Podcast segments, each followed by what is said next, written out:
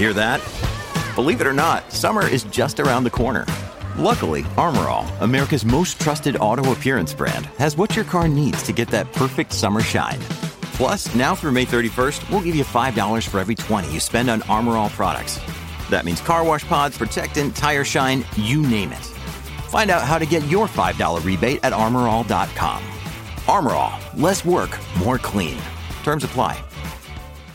Podclass, i podcast di classe editori. Il toro è tornato, banche centrali si parte con i primi meeting dell'anno, tra i market mover della settimana anche la stagione delle trimestrali, privatizzazioni, la prossima potrebbe essere poste e infine Ron De Santis abbandona la corsa verso la Casa Bianca.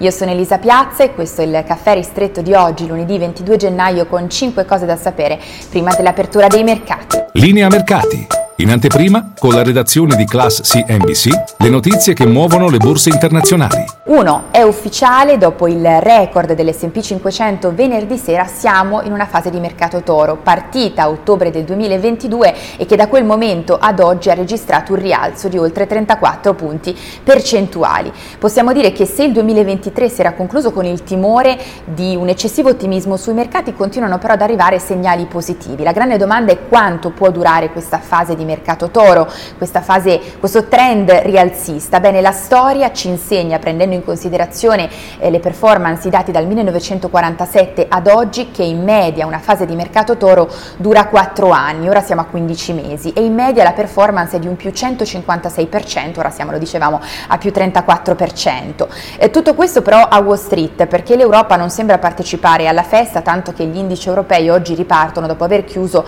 la peggior settimana in tre mesi mesi. E poi due, si parte questa settimana con i primi meeting delle banche centrali dell'anno, domani la Bank of Japan, la riunione è partita già oggi, nessun cambio di rotta all'orizzonte, tutto rinviato ai prossimi mesi, dunque dovrebbe confermare i tassi ancora sotto zero. Giovedì poi tocca alla Banca Centrale Europea, secondo le attese Christine Lagarde cercherà di nuovo di mitigare, come fatto a Davos, di mitigare le attese del mercato troppo ottimista sulle tempistiche dei tagli dei tassi, continua a scommettere su un primo taglio ad aprile. Nel caso della Fed invece per il primo meeting dell'anno dovremo aspettare settimana prossima, però in arrivo già nei prossimi giorni eh, importanti indizi sulle prossime mosse di Jerome Powell con il PCI il dato, la misura preferita dalla Fed per avere il polso dell'inflazione e poi il PIL nel quarto trimestre degli Stati Uniti.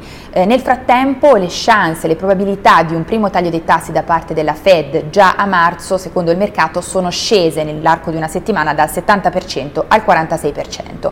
E poi tre, tra i market mover non solo eh, le banche centrali questa settimana, ma anche la stagione delle trimestrali. Bene, a Street si parte con i magnifici 7 ad aprire le danze per questi sette titoli che hanno registrato performance brillanti nel 2023 sarà Tesla, in questo caso le attese però non sono troppo positive per i conti in arrivo nei prossimi giorni, ci sarà la trimestrale di Netflix, mentre in Europa sotto i riflettori il settore del lusso con i conti in arrivo nei prossimi giorni di LVMH e poi a Piazza Affari di Salvatore Ferragamo e Toz. In Europa attenzione anche al settore dei chip con i conti di ASML in Olanda e di ST Microelectronics a Piazza Affari.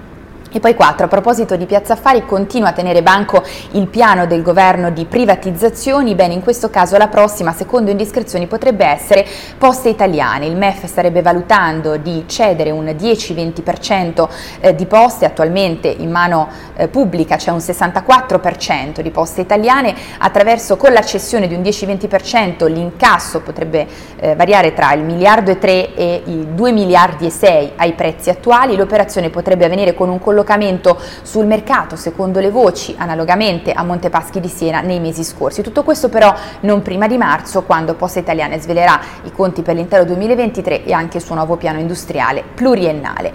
E poi 5 concludiamo con la corsa verso la Casa Bianca, Ron De Santis ha annunciato l'uscita e dunque le primarie repubblicane vedranno una sfida a due tra Nikki Haley, ex ambasciatrice all'ONU, e Donald Trump.